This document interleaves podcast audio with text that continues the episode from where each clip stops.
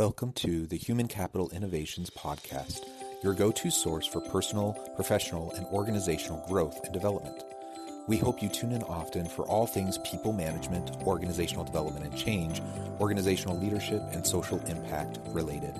Maximize your personal and organizational potential with Human Capital Innovations Podcast.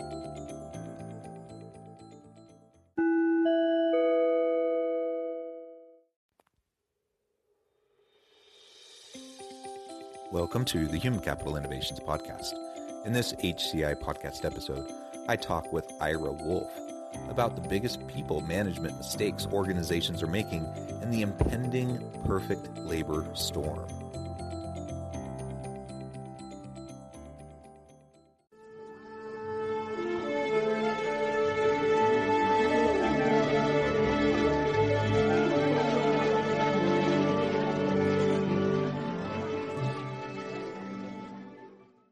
Ira Wolfe, welcome to the Human Capital Innovations Podcast.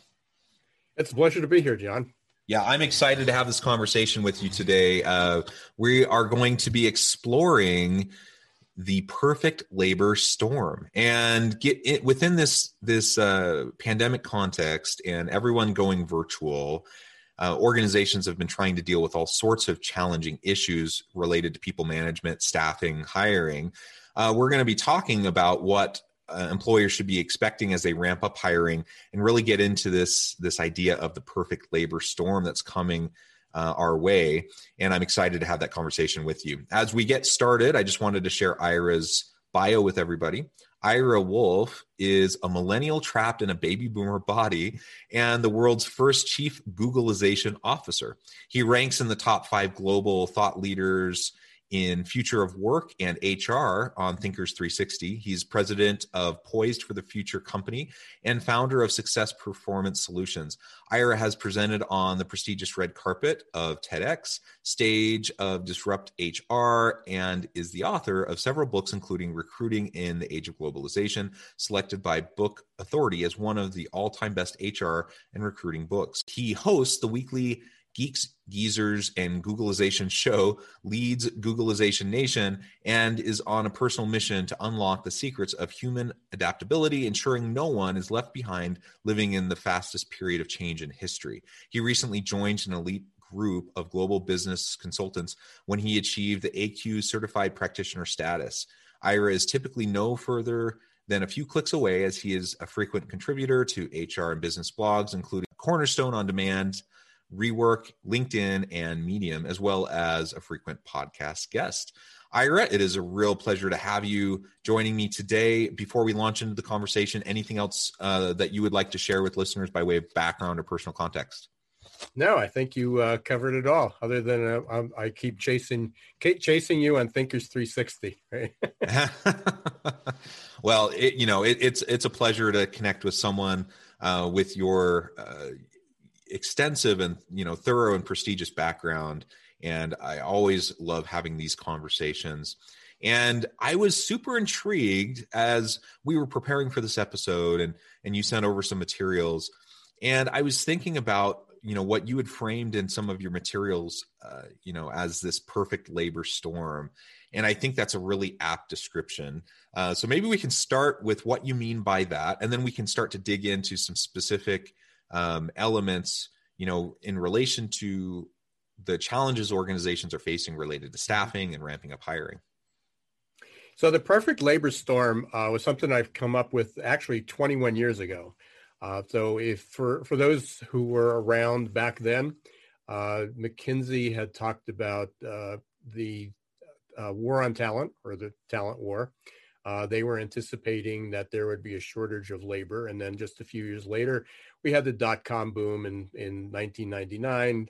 And there were literally more jobs being created than there were people to fill them. That was a real crisis.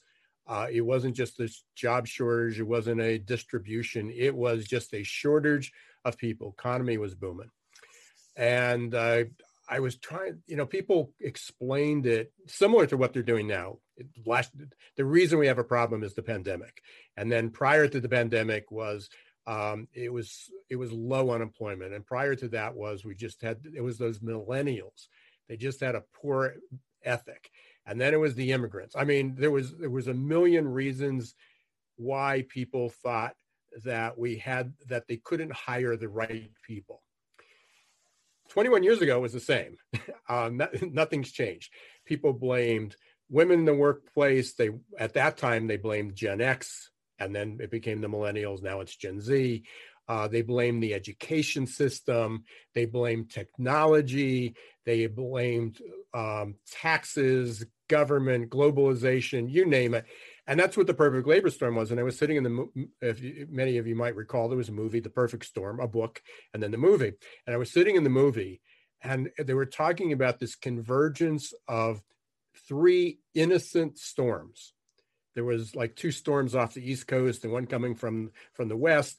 And they were converging to create this once in a lifetime event.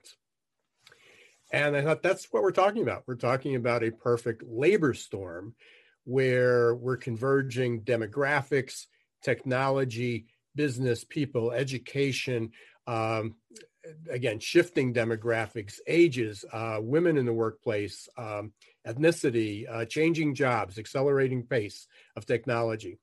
And it stuck. And, I talked about it a while. And frankly, I sort of put it aside because people got tired of hearing about it. It's like, yeah, it's coming, but it hasn't come yet. And we were talking 2020. Never picked that 2020 would be like overnight it would happen. But literally, it was building. And then like that exponential curve that goes in the hockey stick. We had a perfect labor storm last year for many reasons. And it's going to continue. It's just going to continue. Yeah, absolutely. I remember going through grad school and talking about some of these issues that you just raised back. I did my grad school back starting in 2003.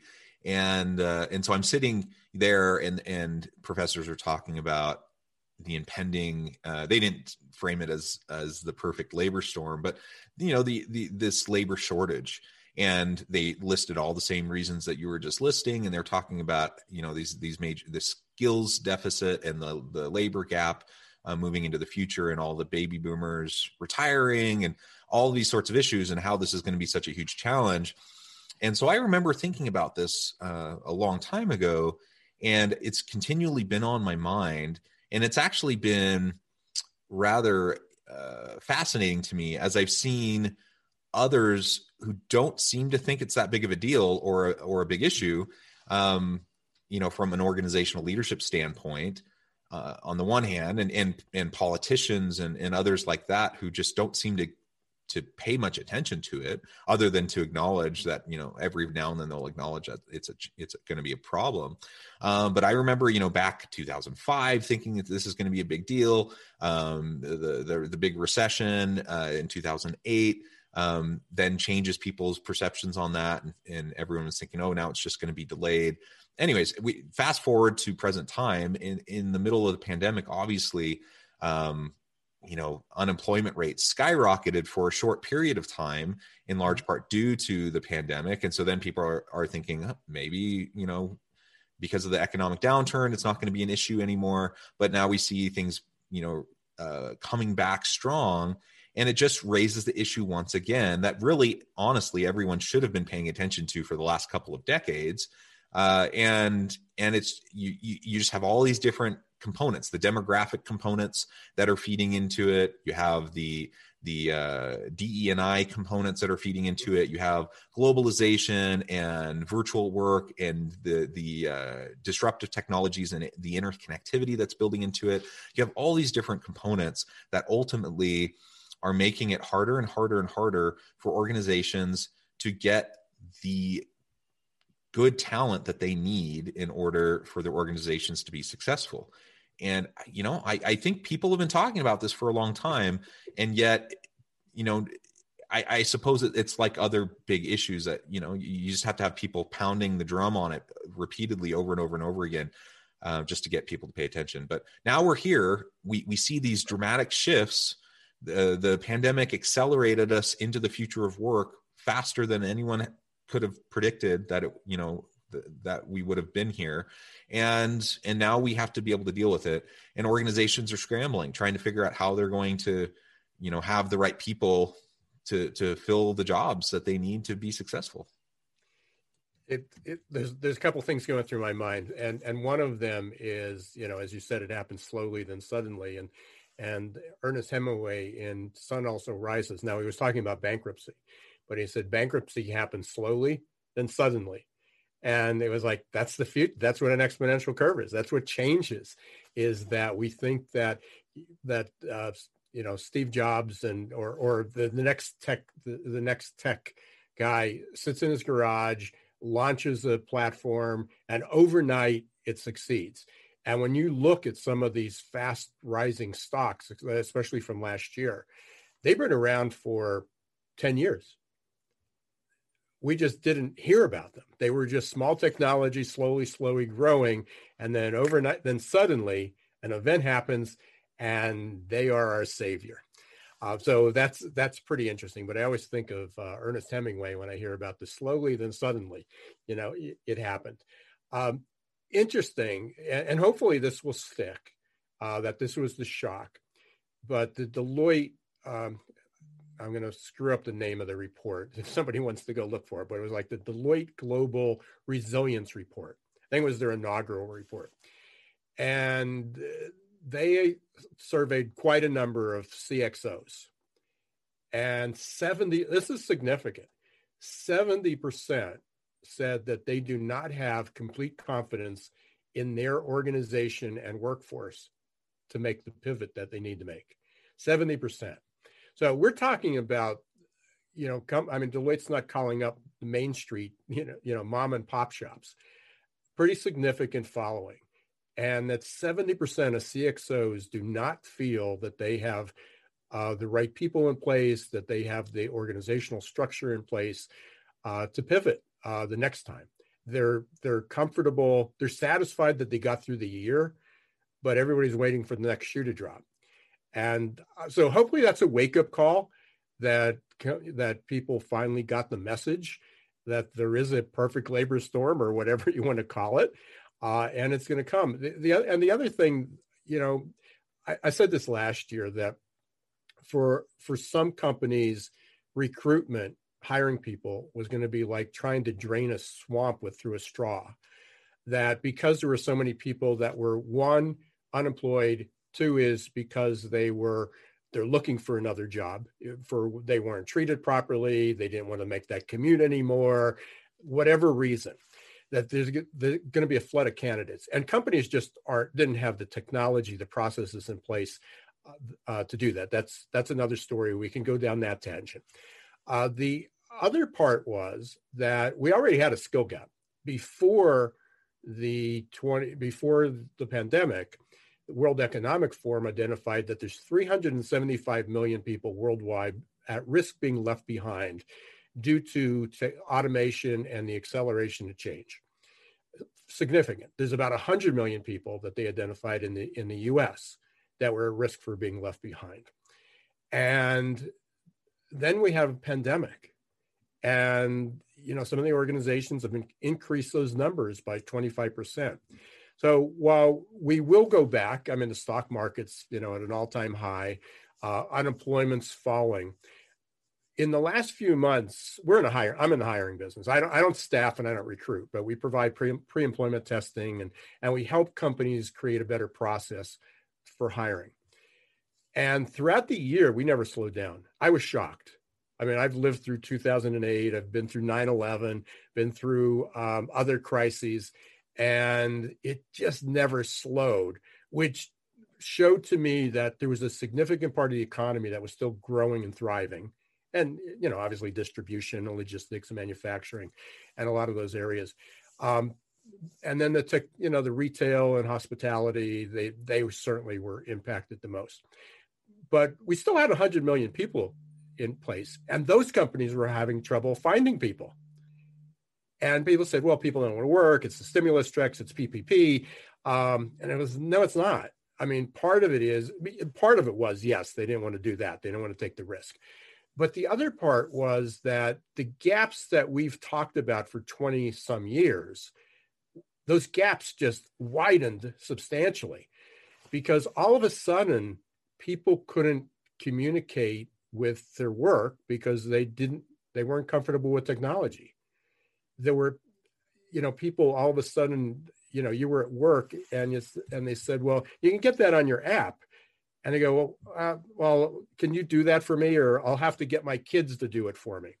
And all of a sudden they didn't have their kids around and they didn't have their IT departments around. And even very basic things like getting, my mother and my father-in-law didn't get their stimulus checks. And we go, well, we can go online and get them. Well, they can't go online. Oh, my mother actually is online, but she didn't know how to do it. My father-in-law is not online. They can't check. They, all of a sudden we became a touchless society. And I wonder now, you think about the gap of even going to work, if they have to sign in, if it's touchless, if you have to travel, it's touchless. You're going to go to a hotel. I just saw the other day for live events, like at Staples Center in California, it's opening up. It's completely touchless. If you don't own a smartphone, how are you going to get into an event?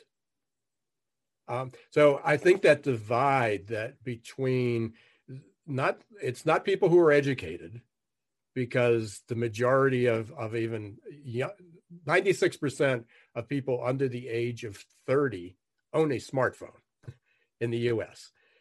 So it's not a divide between the educated, it's going to be a greater divide because of digital literacy. Huge problem. And then, people are going to have to become much more adaptable.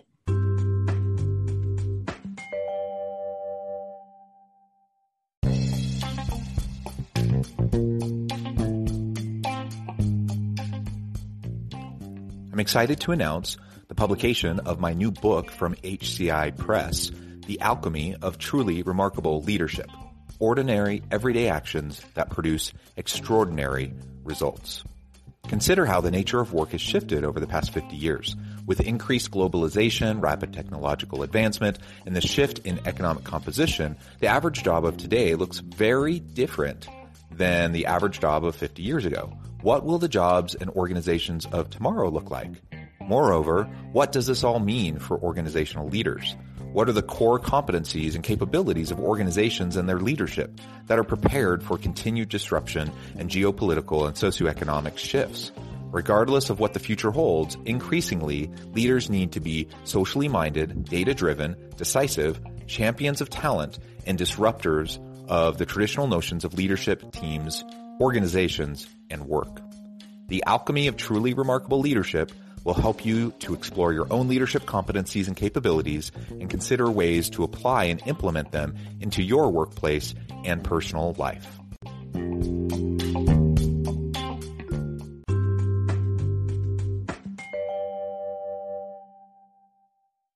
Yeah, those are really interesting points. The equity issues are in relation to the pandemic, and it's been highlighted many times over the past year in terms of health inequalities and socioeconomic inequalities in relation to the COVID impacts and the health outcomes for people. What you're raising, though, is another really important and interesting equity issue, and that is around the access to technology, the comfort level with technology, and the digital literacy around it, and how that's going to impact different populations as we move into the future. And that's just one piece of it. But there are all these different elements that are overlapping right now that ultimately have put us in this situation where, again, as you coined the term, the perfect labor storm. I think that's a really apt description. So, what should employers expect in this coming year as they're trying to ramp up their hiring, given the current situation that we're in? Pretty much what we've been talking about for years.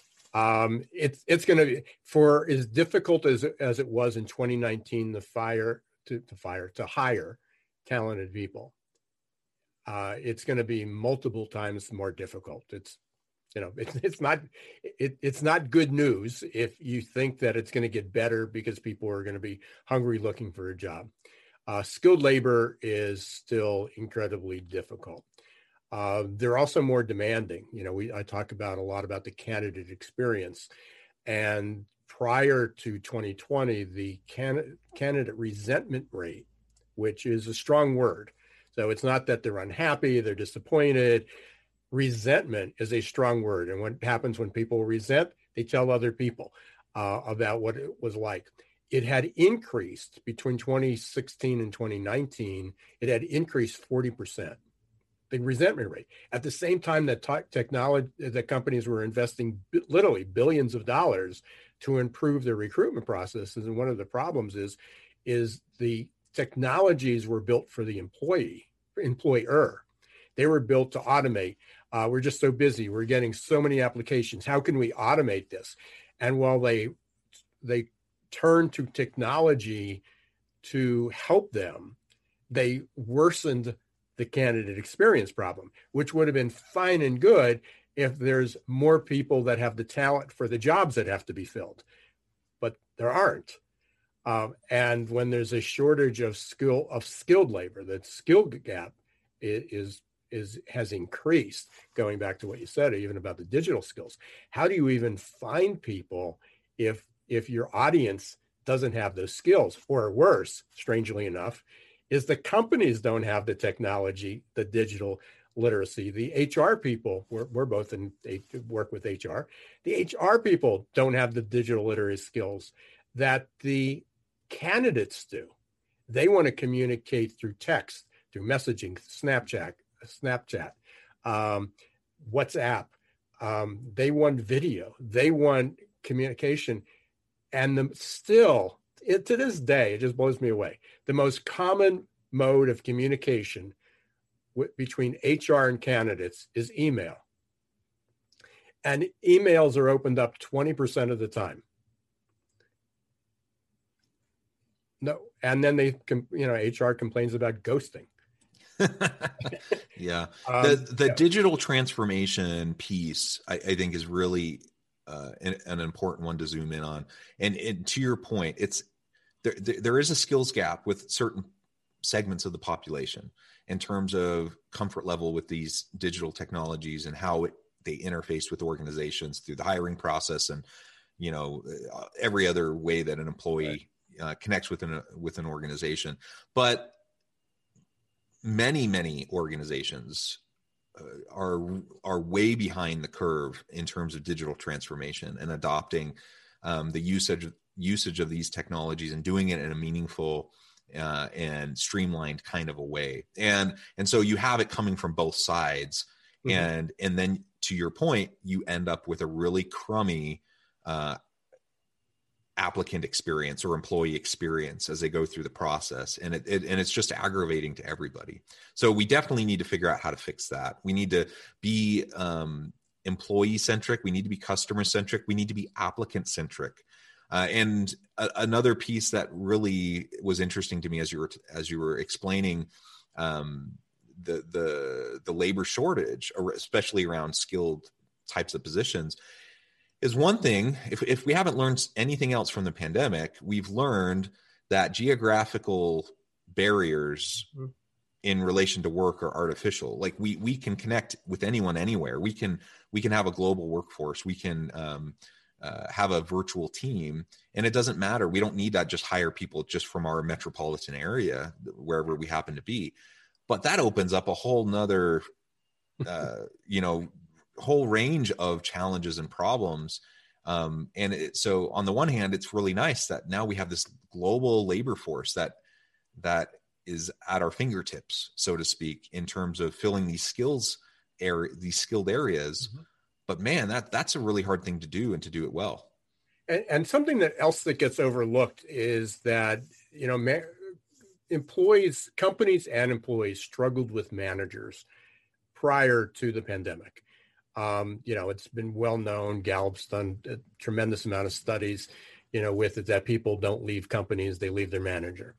So, and it really hasn't gotten a whole lot better. Pretty consistent through since the early 2000s. Employee disengagement is high. Employee engagement is low. Only about a third of the population, a third of most workforces were engaged at work, which fell upon the managers to a degree to help do that. Now, on top of managers struggling to manage their teams, now we have remote teams. We have managers who aren't very comfortable with an on-site team. Now they have to manage a remote team. Even more troubling, they have to manage a hybrid team that some of their workers aren't there, some of them are. So imagine you're having this meeting. You're allowed to, you can work from home 3 days a week. Great. So 2 days a week, we'll plan all our meetings on those 2 days. Well, the hybrid workforce may not be that everybody is on site those 2 days every week. They may not work out for people. People are going to have new childcare, elder care, responsibilities at home. Maybe they don't want to commute. Maybe they got rid of one car. They don't want to commute 5 days a week. There's going to be a whole raft of new problems that people are just expecting that, well, yeah, that'll work. We'll plan all our meetings on Thursday. That doesn't solve the problem. So we're going to live in this area. You certainly know this. You talk about it all the time. We're going to live in this era of perpetual uncertunty for a while. VUCA, volatile, uncertain, complex, and ambiguous. But mostly that uncertainty for maybe forever. Yeah. And most people are very uncomfortable with that, and they haven't. And then it opens up a raft of issues. We can have most of the team here on Thursdays. What are the technologies? How are we going to get everybody together to have a good conversation, a collaborative conversation? Does everybody have the technology to be able to do that? And how are we going to engage the people who aren't there on a regular basis? I mean, it's nice to be able to recruit people from without a geographic limitation, but how do we then engage those people? How do we make them feel part of the culture? If managers and companies were so bad at before that they couldn't get more than 30% of the people engaged, what happens when they don't see them face to face? They're not even there. So it's going to keep us busy for a while. Yeah. And top talent has choices. And we would say that when I'm talking about top talent, this isn't like, the CEOs. I mean, we're talking, I can't tell you how many calls we get on a regular basis now from the trades, from construction companies, plumbers, electrician, welders. I mean, we had shortages before. Now it's even bigger. IT companies, healthcare. I mean, the same organizations that were struggling, just 2 years ago. Last year everybody sort of got a breather, but 2 years ago, it's heating up big time. Yeah. Absolutely. Well, Ira, it has been a real pleasure talking with you. The time has flown by. We're at the tail end of the episode today, but before we part ways, I did want to give you a chance to share with listeners how they can get connected with you, how they can find out more about your organization, your business, and then give us the final word on the topic for today. Yeah, I appreciate it. Thanks. So you can reach me at my website. Well, my company website is successperformancesolutions.com. You can also go to irawolfe.com. I'm on LinkedIn, Twitter. You just type my name into Google. You'll probably find me, especially if you put Googlization next to it. It's there. I do have a community, Googlization Nation. It's free. You can join that. That's a really easy way to get updates of what's going on and with my podcast. And I do a lot of work. We're talking a lot about adaptability these days. We have a new adaptability quotient. It's fun. And actually it's done through a chatbot. It's not talking about new and innovative ways. You don't do it. It's not the standard assessment that here's a statement and do I agree or disagree with it? It's done through a chatbot. So if you're interested in that, please reach out to me and give me a call. The final word is I said it before, we are going to be living in an era of perpetual change, and uncertainty. And, we need to become comfortable with it and, look for ways that you can build the courage and gain confidence to be able to continue to move forward. Within chaos, there's always opportunity. And I'm extremely hopeful of where we're headed. And hopefully you'll connect and get some of the good vibes. Excellent. Well, thank you, Ira. I am also hopeful. I think there's a really tremendous array of opportunities that are before us if we can learn to sit within the discomfort and the ambiguity and the messiness and become more adaptable and resilient as we move into this uncertain future. I encourage listeners to reach out, get connected with Ira, check out his business, check out his books, his podcast, all the many amazing things that he's doing and all the great content that Ira is putting out. And as always, I hope everyone can stay healthy and safe, that you can find meaning and purpose at work each and every day. And I hope you all have a great week.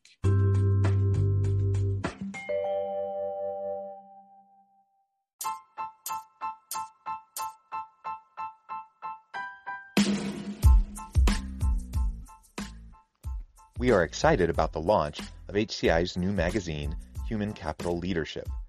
Human Capital Leadership is a free, interactive e-magazine designed to help individuals, leaders, and organizations find innovative approaches to maximize their human capital potential.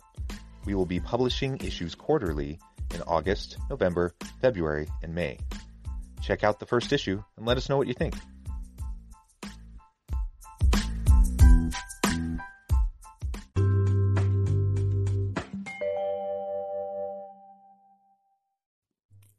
Thanks again for joining us for this episode of the Human Capital Innovations Podcast. I hope you stay healthy and safe and that you have a great week.